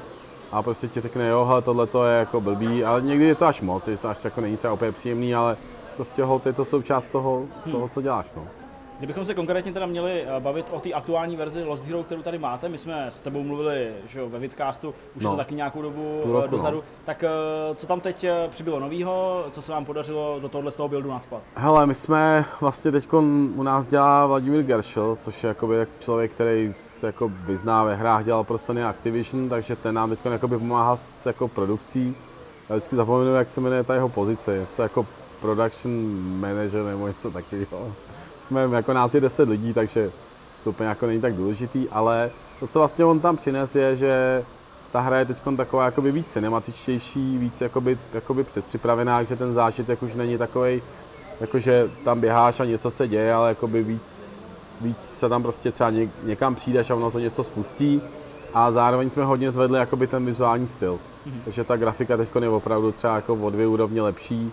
Hodně se tlačilo na to, aby jsme měli jakoby vlastní design, takže tam jakoby moje žena udělala fakt jako hezky zajímavou architekturu a snažíme se, aby ta hra prostě byla jako jiná, než aby si to viděl a řekl si, tohle je prostě Lost Hero, to není něco jiného. To prostě poznal na první pohled. Hmm. Že Dostal jak- jsi tady no. na místě nějaký cený feedback, že ti někdo, když si říkal, že se u tebe zastaví a právě si třeba No. vyslechneš nějakou kritiku, tak bylo ti něco z toho jako užitku, že si řekl, boom, jako to mě fakt doteď nenapadlo. Asi jako úplně ne, spíš jako my už jak to děláme dlouho, tak jsou spíš takové věci jako, že on jak je toho hodně, tak si pak jako připomeneš, jo, vlastně tohle jsme ještě chtěli udělat. A není to a někteří lidi si toho všimnou. No. Pořád platí v tvém týmu to, co ty si naznačoval, když jsi byl u nás eh, na návštěvě, že až přijedou motorky, tak mi odpovíš eh, na to, jestli pořád může víceméně kdokoliv přijít s nějakou myšlenkou, vizí a na základě který pak se třeba může i něco měnit, nebo Jasně. eh, kolem který se staví nějaké To věci. furt funguje, jakoby, hele, uh, my jsme měli ten editor, který jsme původně chtěli dát ven a pak jsme zjistili, že ten kvalitativní rozdíl, je tam jakoby problém v tom, že to, co by ty lidi dokázali postavit, je prostě hrozně jako špatný versus tomu, co vlastně chceš v té produkční kvalitě. A že kvůli tomu bys potom vlastně měl lidi, kteří to koupí, zahrajou si to a teď třeba vlezou do toho levelu od někoho a ono to vypadá hnusně. Protože prostě tam nejsou všechny ty detaily, které jakoby v takovýhle typu hry očekáváš a vlastně nebylo by to zábavné. Takže to jsme dali pryč, ale pořád to používáme jakoby pro nás interně na tu stavbu, jako i ten prototypování, že to funguje dobře, ale uh, jakoby je to hodně týmová práce, no, jakoby tam kopice nápadů, zvlášť takové věci, jako že třeba my jsme tam přidali puzzle, takže teď máš jakoby různý, řešíš ještě jakoby questy, který se teda snažíme dělat tak, že po každý jsou jiný, takže každý hráč si ho musí fakt najít proč a jak a ne, že si podívá na video a pak odmačká raz, dva, tři, jako to není, to jako je fakt individuální a takovýhle věci, no. Jako, Měl jsi čas chodit i na nějaký konkrétní přednášky tady, nebo jsi ne. pořád jenom u počítače? já jakoby vlastně sedím tady primárně kvůli těm lidem, takže já jsem byl jenom na té úvodní s tím Miyazakim, to jsem si nenechal ujít a navíc jsme si zapomněli zabukovat místo, takže jsme do poslední chvíle nevěděli, jestli vůbec budeme vystavovat. Jakoby v rámci toho všeho, co tam proběhlo, jsme jeden mail neposlali. Naštěstí to, to tady bylo jako na punk, že jsme prostě pak tady místo udělali, jak jsme přinesli počítač a, a funguje to. A pak jsem neměl čas, no. Jako občas něco slyším, že jsme vedle jednoho sálu, ale je to bída, no. Tohle to já vlastně nikdy nestíhám. Tohle přetnutí v podobě uh, rebootu je určitě fajn, příjemný, člověk tady opravdu tak jako uvolní, spousta skvělých lidí. Uh, přesto, kdyby si měl vzít nějakou pomyslnou timelineu uh, celého vývoje Lost no. Hero, kde se nacházíme v tuhle chvíli a jak dlouho teda ještě budeme čekat na to, než se zhmotní v podobě plné verze? Jo, hele, my plánujeme, že plná verze by měla být jakoby v květnu příští rok. Jakoby produkčně my máme jako docela jako hodně věcí hotových. Teď potřebujeme ty věci, co jsme měli dřív, zvednout na tu kvalitu toho, toho co teď máme ten jeden level, jakoby, který se snažíme fakt jako vymazlit. Hodně záleží na tom, jako, jestli budeme potřebovat další lidi, a, nebo to budeme natahovat jakoby v čase, ale myslím si, že to stihneme příští rok. Jako. Dobrá. Cítíš někde ještě nějakou konkurenci za mým závěrem? Jako jestli, když je tohleto teďka takový jako trendový žánr, jestli prostě vzhledem k tomu, že na tom děláš několik let, si říkáš, no. ty jo, už se nám tady objevují prostě nějaký potenciální rivalové. Jo, jakoby, uh, jako jo, nějaký hry vznikají a vlastně čím díl to jakoby dělám, tak tím více jako snažím od těch dárců odklonit, protože jednak uh, my nedokážeme dělat tak velký content, takže my se snažíme jakoby tam dát víc právě takových prvků, jako vlastně až old school RPGček, aby jsme v té hře to jakoby víc jako intenzivnili ten zážitek, protože prostě nedokážu fakt dělat 30 levelů, to je prostě, na to bych potřeboval další milion dolarů a to prostě ani nedává smysl, aby se do toho dávalo, když nevíš, že ta hra, jak se bude prodávat, jo, takže, takže jakoby to, co máme, jo, jako jo, těch Dark Souls teď nějaký jsou, zatím jsem nic, co by mě úplně bavilo, neviděl, ale možná je to individuální, třeba prostě jenom nechci, aby mě to bavilo. Tak moc krát díky za rozhovor. Taky Hodně děkuju. štěstí samozřejmě s hrou, ať se ti líbí zbytek akce. Jo, díky moc. Díky. Jo. Tak to byl Pavel Jiří Strnat, ještě dozvuk z Dubrovníku, informace o tom, jak probíhá vývoj jeho sousovky Lost Hero a teď už jsme na úplném konci uh, u našeho obligátního myšmaše, Myš, nebo myšmašu? Myšmaše, myšmaše. asi, myšmaše, jasně. No a pojďme si teda povědět ještě něco nad rámec uh, těch uh, krásných informací o hrách a co máte za sebe? Ale já bych se vrátil ještě k tomu kinu, protože já jsem byl v kině asi po roce. Ale já, já, já budu taky kino, do kina. my tady a, katovna. No možná se setkáme na tom stejným, co jsem chtěl říct, asi ne, snad ne. Uh, jenom jsem byl šokovaný tím, jaký zážitek vlastně byl s ohledem na to, že je to plný sál narvaný lidma, kteří všichni žerou a koušou a mlaskají a otvírají věci. My jsme se o tom bavili o tady tom naposled, jak moc bolavý to je, když je, někdo jiný nahlas. Já někým trp... mizofony. mizofony. A tady určitě, když se sednou do toho sálu a běžely reklamy a lidi začali otvírat ty bedny a ty a pak každý z těch v, v tom sále prostě bylo doprovázení tady tím. Já jsem úplně trpěl, bylo neuvěřitelný. To prostě jako, jak to máš ještě amplifikovaný mnohonásobně, když to prostě ten zvuk jako vyhledá, jako vlastně navádění takhle těch uší, který chtějí zachytit ten zdroj toho krupání a mlaskání a chtějí ho potrestat, ale ono mlátit ty děti není úplně snadný v tom kině, takže nic jsme neudělali. Petře, mě to a bylo přišlo, to fakt děsivý. Mně to přišlo, jako kdyby se to v těch těch uh, drobných chvilcích ticha, hmm. kdy se nic moc neděje na tom, na, tom sál, uh, na, tom, na tom plátně a z toho sálu je to slyšet, jako kdyby se zpomalil ten čas. Hmm. Teď na mě dejchlo takový jako divný, já nevím, takový jako divný chlad nebo něco takového.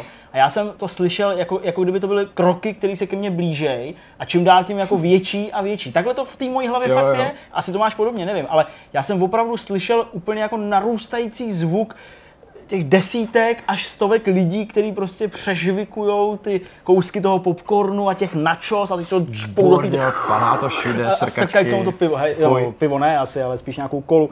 Ale fakt tohle je opravdu šílený, jako, a fakt to bylo jak prostě, jenom bubnoval a s každým tím bubnutím to bylo blíž, ty, mm, to já jsem se jako odvyknul od toho být v sále takhle plným lidí a být uprostřed toho šrumu. Úplně mě to mm. jako vlastně vyvádělo z míry a plně chápu ty lidi, kteří chodí do kina, pak už na filmy někdy daleko po premiéře a koukají na ně sami v klidném velkém sále. Je to, to jako vidím. Jak jsem samozřejmě já nezažil víceméně nic, no teď nebyl natolik zoufalý, že jsem víceméně nekoukal na nic. Hrál jsem nějaké věci na mobilu, ale jinak jsem byl úplně vypnutý. A jak je člověk jako v tom týdnu, který je fakt plný jako takových zvratů a stresu, tak mě fascinuje, jak na to třeba moje tělo už reaguje jako takovým podivným způsobem, že zase během jako dvou dní úplně se mi zprasila kůže, play zase prostě jako osypaná, jsem takový jako hnusný, celý jako oteklej. A že stačí prostě třeba dva dny nějakého jakoby stresu a opravdu jako podivného spánkového režimu a takového prasivého jako režimu. Fakt to bylo jako divný, ale blíží se možná prodloužený víkend, tak to člověk asi jako dožene no, trošku. Já jsem se teďka kontroloval zatím, co jsi o tom mluvil, jak, že, co, co ti dělá ten stres, že jsem ráno Kristýně ukazoval, že když jsem jako ve stresu, tak se mi udělají na prstu, na všech teda, ale na ukazováčku pravý ruky nejvíc, nevím proč, takový malý puchýřky, pak mi to různě začne jako praskat. Jo, jo. S, A pak ta to kůže je hrozně jako suchá, to jsem to se ráno pokusil teda jako hydratovat za pomoci krému. A teďka, to, ono to není jako, že pro necvičené oko jako žádný velký rozdíl, ale já vím, že tohle je jako vysoká míra stresu, tohle to, když, to když mi jako- to rozleze na ty ostatní jak jsem prsty. Saru, jak jsem vždycky Benchmark. vytáhnou takový ty, takový ty jako No. makadla, nebo co tam má. No akorát, že tohle eh, ne, neukazuje blížící se nebezpečí, ale jenom míru stresu a vlastně je to jako zbytečný indikátor, protože já jsem si toho stresu vědomý. Při- Dobře to víš, ale to tělo říká. jinak, ale je fakt, že pak vždycky, když si to uvědomím, tak si říkám, no jo, no, je to takový, jako docela to odpovídá tomu aktuálnímu rozpoložení, tak zrovna teďka jako mám takovou tu svoji prstózu. No. A, hele, já jsem Co jsi zažil navíc nezažil asi nic moc jako grandiozního. Snažil jsem se trávit nějaký čas s rodinou, to bylo jako samozřejmě fajn. Viděl jsem dvě věci. Uh, viděl jsem uh, na doporučení Zdeňka, jsem zhltnul několik epizod eh, toho doku seriálu Street Food. Mhm. O tom, jak eh, to tady Zdeněk minule popisoval, Mhm. že tu japonskou mluvili, epizodu. jasně. My jsme se o tom bavili v sobotu, když jsme jo. se viděli To je pravda. na té akci. A to bylo super, to mě nadchlo. Mhm. Líbí se mi, že to jako, jako je o jídle, ale vlastně to není o jídle, je to o těch lidech, co to jídlo připravují. Samozřejmě jako ten asijský region, to je hlavní důvod, proč jsem se jako osmíval a pustil jsem si to, protože mě jinak jako pořady o jídle jako ne nebaví, ale prostě mám tam to, ten blok v podobě toho, že to nemůžu skonzumovat z té televize, Mhm. vždycky, když to sleduju, to, to, to, si říká o nějakou další revoluci na poli moderních technologií, že to ty televize budou rovnou jako, vyndávat. uh. To mě, to mě jako štve, proto jako já nechápu, proč někdo kouká jako na soutěže, kde se vaří, nebo pořád, kde se Musí s jídlem, no. Okay. Nějaký napr- no to jako jo, ale stejně mě trochu štve, že jim něco jiného, i když je, je, je dobrý něco u toho. Rohlík se salámem. Ale moje prostě obligátní sledování dokumentů prostě o holokaustu A u toho večeříš, a jo, jim prostě jako grilovaný kuřata, no já prostě jsem, Jo, Ale to je normální. no Úplně v pohodě. to se mi děje často, no, protože Vy máš na to jako Netflix Play Holocaust a druhý světový, víš, jako obecně. je tam toho furt hodně, no. No pro mě, to 90 já jsem Ne, to nic, to je v pohodě. Tady svojí ne, to, tak jako ten, ten, fakt se mi to líbí, fakt bych to každému doporučili právě lidem, kterým se jako nelíbí pořady o vaření nebo pořady o jídle, hmm. protože ty příběhy těch lidí jsou fascinující, je tam zase takový to, to pojítko, že to je velmi často jako o rodině nebo rodinný podnik, eh, opakuje se tam takový ten motiv, to mě zaujalo, že děti studují vysoká škola, nějaká prestižní škola nebo hmm. něco, mají svý sny, odejdou z toho menšího města do metropole, hmm. ať už je to, protože každý díl je teda věnovaný jiný zemi, tak ať už je to nevím, Taipei nebo hmm. prostě eh, Tokio nebo nějaký jiný velký město.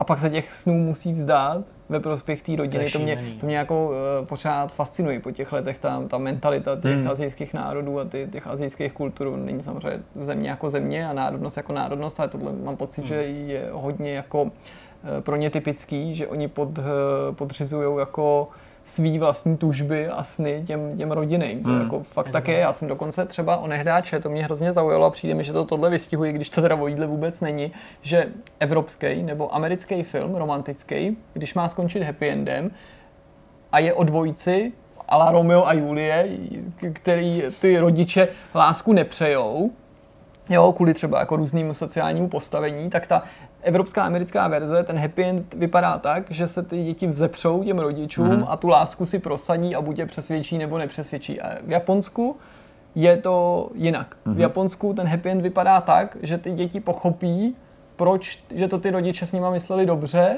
a že si každý má najít toho, tu chlapce a tu dívku té své skupině nebo Mhm, vhodnějšího. jasně. Jo, to může být, nemusí to být nutně jenom jako eh, vzdělání, peníze, postavení společenský, ale například, ale že prostě ty poslechneš tu rodinu, že ty milenci poslechnou tu svoji rodinu Mhm. a tu, ta, ta, ta láska, zůstanou přáteli nebo něco. A tohle je velmi podobný. Ty příběhy Mhm. těch eh, lidí o tom vaření, to jsou lidi, kteří prostě, nevím, chtěla jsem dělat tohle a pak jsem tady skončila u plotny a chtěla jsem to teda aspoň vylepšit a rodiče mi to jako ještě navíc Mhm. nemožňovali, nechtěli moc, moc krásně a taky prostě tvrdý, jako tvrdý ten život, jak ta obživa je prostě jako eh, brutální, to, to, to je prostě jako náročný. Já bych ti na tomhle místě doporučil film další, takový podobný, možná i některým z vás, ačkoliv to není úplná novinka, a možná to i viděl, možná jsme se o něm i bavili, jmenuje to Jiro Dream of Sushi. No jasně, no. Viděl jsi to? Jo, to jsem viděl už před lety. tak to je, to je samozřejmě skvělý Tak film. možná no. i pro vás je to taky jako ukázka snad ne toho, že by se musel nutně jako vzdát nějakých věcí, když samozřejmě on jako, jakožto ten, ten, ten muž, který vede tu, tu sushi restauraci Michelinskou,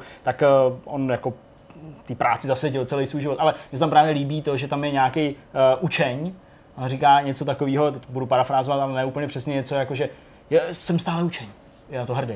Již 16 let zde vařím rýži. A hlavně Jo. ten sim, který se osamostatní asi v 60, asi v 60, letech, že jo, a pak si otevře tu stejnou, ale zrcadlově Zrcadlo, je restauraci v Jo, jo, jo. jiný stanici. Ale to je no. prostě jako, jako fascinující. Já vlastně nevím, jestli bych to takhle chtěl, mít takhle jako zakořeněno v sobě tou společností, těma zvyklostmi a tak dále, ale je to fascinující, z našeho pohledu asi jako úctyhodný nebo něco takového, ale určitě rozumím i nějakým jako takovým možná normálnějším pohledům, jako že to jsou blázni.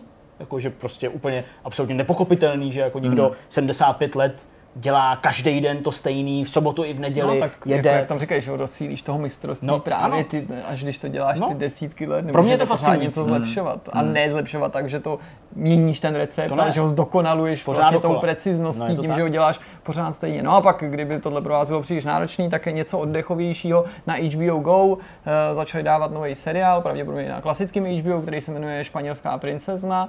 A je to historický seriál. Poprvé po dlouhé době jsem e, zalitoval, že e, na rozdíl od e, Netflixu, HBO Go má, jako, že vydává ty jednotlivé epizody a že to, To tam pravda. nevrhne všechno najednou, hmm. protože ačkoliv ten seriál jako není žádná bomba a teda jako z historie a dějepisem nakládá jen velmi volně, což mi samozřejmě jako vadí, tak jsem zatím ochoten to přehlížet, protože je docela dobře jako napsaný, docela mě baví a je to uh, takový jako prequel Tudorovců, pa- pak když je nenávidíte jako dějepis, tak takhle na to můžete pohlížet, protože to uh, je příběh té první Jindřichovy manželky, že jo, ty Hmm. Kateřiny Aragonský. A Aragon? Aragornský. K- Kateřiny Aragon, no, přesně.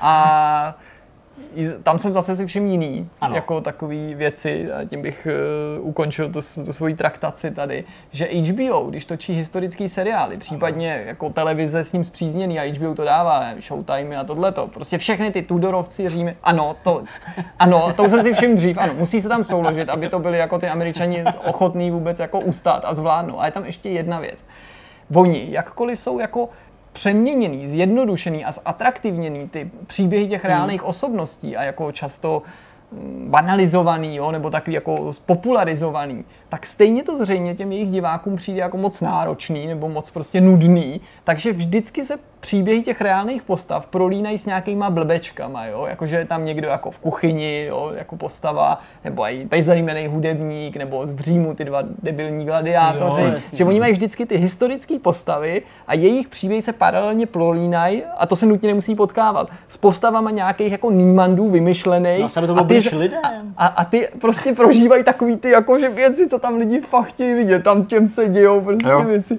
Tak eh, to je takový jako bizar, bizarní věc, ale budu to sledovat, jsem na to zvědavý. Přitom jako kdyby opravdu jeli historii podle takových těch necenzurovaných nebo, nebo nenutně nějak jako editovaných nebo upravených pramenů a záznamů, tak uh, dojdou si myslím k hodně skvělým věcem, který by se mi strašně líbily. Zdeňku, já bych chtěl, aby to všichni takhle viděli jako ty. nejčastěji se jako, nejčastěji samozřejmě změnilo takové ty věci, jako že si, že si šlechta v těch svých domech, tedy zámcích nebo nějakých prostě honosných sídlech, jak si utírali zadky prostě do těch závěsů Jasně, a no. takové ty věci, které jako se, ale, se ale přehlížely, i okolo toho jako... sexu jsou tam prostě No, super. jasně. Hele, nic není tak hot jako ta skutečnost, nic nemůžeš vymyslet lepšího než skutečnost, No jak jsem tady, já nevím, před x měsíci říkal, prostě na nejzajímavější na historii je, že se skutečně stala. A to No. je fakt pravda, já nevím, jak to jako jinak jako vystihnou. Prostě žádný příběhy se nenapíšou lepší, než tady vymyslí Hmm. sám život a třeba jako eh, jeden z koloritů takový té doby mi přijde v rámci těch, to, tady trošku to taky jako rezonuje, ale tady to není důležitý, eh, že při těch uzavírání těch eh, sňatků, Mhm. takových těch plánovaných mezi těma různýma rodama v rámci různých těch mírových vyjednávání a tak, tak ty sňatky se většinou uzavíraly, že když ty děti byly ještě mladý a ještě mě baví taková ta jako verze, ve který ten otec, který jako zasnoubí toho svého syna s nějakou mladičkou princezničkou, tak ještě než ten syn doroste, tak on si natáhne tu, tu, tu princeznu z toho druhého rodu do své postele, jo, a prostě... Jako vyzkouš. No ne, vyzkoušel, to není jednorázovka, to může být jako trvalějšího charakteru a historie takovýchhle příkladů zná No, jako víc, že, tak, že eh, prostě tomu budoucímu sňatku vůbec to nebrání prostě to, že prostě ten otec jako eh, z, Z ní udělá z ní sestru udělá vlastně. takovou konkubínu, no. No, já teda nebudu nějak est, eh, extra originální, protože moje dvě takové věci, které tady mám, jsou zase filmovo-seriálové. Asi opravdu, já nevím, no, asi ještě mám nějakou větev. Gra- grandiozní budeme jako, budeme jako IGN Vortexu. třeba, nebo něco takového, že tam taky jedou jo, filmy, seriály, jo, vlastně prostě na to čumíme. Tak, Který eh, už máme co se pokrytý, týče, že jo, no jasně, stíháme. pohodička, tak ještě přidáme něco navíc. Uh, co se týče filmů, tak jsem byl v kině. Znovu Ty taky. znovu. Nikoliv na, na Pikachuovi, tam jsem byl, tam jsem byl s klukama v pondělí, ale byl jsem uh, včera jsem byl v kině večer, skoro v noci vlastně, když jsem se nějak probral, tak uh, jsme šli konečně na Avengery, takže konečně jsem už viděl zakončení té ságy, kterou, o který já, jsem zvědavý, tady, tak to nám řekni. o který já jsem tady mluvil, ne snad právě jako, že by mě jako nějak strašně to zajímalo a bralo, ale mě už jen o to jako dokončit ten časový vklad, který jsem věnoval všem těm filmům, Oficiálně který uzavřít, jsem no. jako s větší či mírou, eh, větší či eh, menší mírou zápalu sledoval v, no, jako napříč těch let. Neviděl jsem úplně všechny filmy, které zapadají do celého toho, eh, do celého toho obrovského prostě chuchvalce, který pak v tom endgameu tam vyvrcholili, ale samozřejmě tu linii Avengerů a některé ty doprovodné filmy jsem viděl. No tak musím říct, že je to neskutečně dlouhý film, má to tři hodiny. To je jako nepochopitelný. To prostě ani jako Ty vůbec jako si to neumím uvědomit ještě doteď, že prostě jsem seděl tři hodiny, který ale na druhou stranu musím férově říct docela utekly. Mhm. Mm-hmm. ten film je rozdělen na nějaký tři takový jako dějství. Uh, není to vlastně úplně blbý to, to sledovat. A vlastně mi ani nepřišlo, že by tam až na jednu věc, kterou tady teda nebudu říkat, eh, že nebo na jednu postavu, že by ty postavy dělaly něco jako zásadně nelogického nebo špatného, nebo že by to odporovalo tomu, jak eh, se chovali předtím. Hmm. A jsou tam právě dobré věci, které já mám rád, že zase nemůžu bohužel bez spoilerů říct konkrétně co, ale který se jako stanou z nenadání, ale jsou velkou věcí, nebo mm-hmm. věcí, ke který třeba jako se spějí nějakou dobu, jo, ale musí to být vždycky jako vyvážený, ty, ty okolnosti tomu musí dospět. Není to takový to, jako že sedm sérií v, ve hře o trůny sleduješ to, jak eh, armáda nemrtvých pochoduje mm. na jich a během jedné noci je všechny zabijou. Jo, jo, jo. komplet- ne takovejhle typ, jo. Tam už prostě šlo o nějakou katarzi a bylo to vlastně docela dobrý. A celkově musím říct, že jsem se bavil, překvapivě, o trošičku méně než v tom Infinity War, mm-hmm. který tomu jako předchází. Nicméně tam byly normálně dva okamžiky, jeden okamžik, kdy jsem byl na měko, hele. A zase ty mě dostalo právě takový to jako chlapácký, no tak nevím. Takže, takže uh, bylo, to, bylo to fakt jako příjemný vlastně a sám jsem byl překvapený, jak jsem si to užil. Mm. A nevím, jestli je to jenom čistá radost z toho filmu, nebo radost toho, že už to konečně skončilo a že už konečně se o to můžu přestat zajímat, protože ty následující filmy, které jsou slíbený, jako o té Nataše Romanovové, tedy Black Widow, uh, tak mě vlastně jako nezajímá. Spider-Man jediný mě tak trochu zajímá a jestli bude, protože to ani nevím, Doctor Strange pokračovat, tak uh, protože ten mi tolik taky nevadil a vlastně ten začátek toho příběhu v té jedničce je docela takový jako temný, je takový Mhm. jako to, tak eh, než tam všichni začnou dělat takový ty kruhy, tak, tak eh, na, to, na to bych se ještě těšil. Ale nějaká ta další fáze, o které se mluví a nějaký ty další postavy, které se tady třeba myhly, nebo To budou Marvelová, to mě vůbec nezajímá. nějakou jo, novou jako, jako, ságu, že jo? to Protože budou. A to mě zatím jako Hmm. to nezajímá. mě na tom zatím nejvíc pobavilo to, že když se chceš podívat na upoutávku na nového Spidermana, tak ti tam ten herec řekne, že se na ní nemáš dívat, pokud si už neviděl tenhle ještě. ten film. Jo, jo. Jako, že už jsou i v trailerech spoilery. Tak oni jeli, že jo, v době, nebo myslím den před tou premiérou, dva dny, když už eh, byli některý lidi na těch předpremiérách, a když už eh, ten endgame byl někým spatřen, tak oni jeli na Instagramu takovou úplně heavy masáž, jako, jako prostě nespoilujte to kamarádům, nikomu to neříkejte, je to prostě, jo, a to, to úplně šílená masírka, to ano, pokračuje pak teda v těch dalších filmech, který už vycházejí ze závěru toho endgameu, eh, čímž tedy je potvrzeno, že Spider-Man tedy nezemře, vzhledem k tomu, že bude mít vlastní film, a Doctor Strange pravděpodobně taky teda nezemře, že bude mít vlastní film.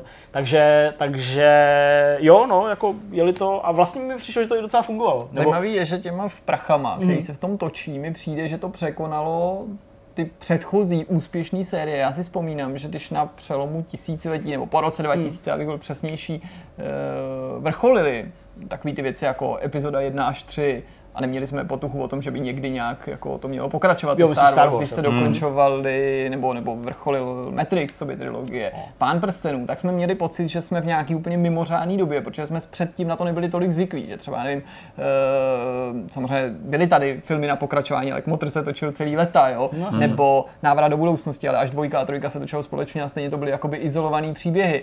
Že, že, že lidi nebyli zvyklí na to, že se něco takhle jako programově chystá, programově vrhne do těch skin, že už s jedničkou se počítá, nebo u Jo, jedničky jo. s dalšíma díla. A když to tehdy končilo, rok 2, 4, 2, 5, nevím, plácnu, tak jsem říkal, tyjo, tak to jsme prožili jako zajímavou nebo mimořádnou dobu historii Ano, toho ne. filmu. To už se jako nebude opakovat, protože co, by, co by na to mělo navázat. A teď se to zdá být úplně jako malicherný tyhle ty no. trháky i finančně, No, i jako tím šílenstvím, který to vyvolalo. Já mám pocit, že to mám jako živý paměti, to, to bláznění okolo Matrixu nebo pána, prostě no, mám pocit že ačkoliv tady nejsem cílovka, takže lidi jako z toho blázní ještě mnohem víc, že je to úplně určitě. jako mimořádně. Já jsem zvědavý, co ta doba přinese jako za další takový megalomanský projekt, když mám pocit, že se v tom ty v, studia úplně zhlídli točit tyhle ty jako grandiozní, jako pokračující univerza.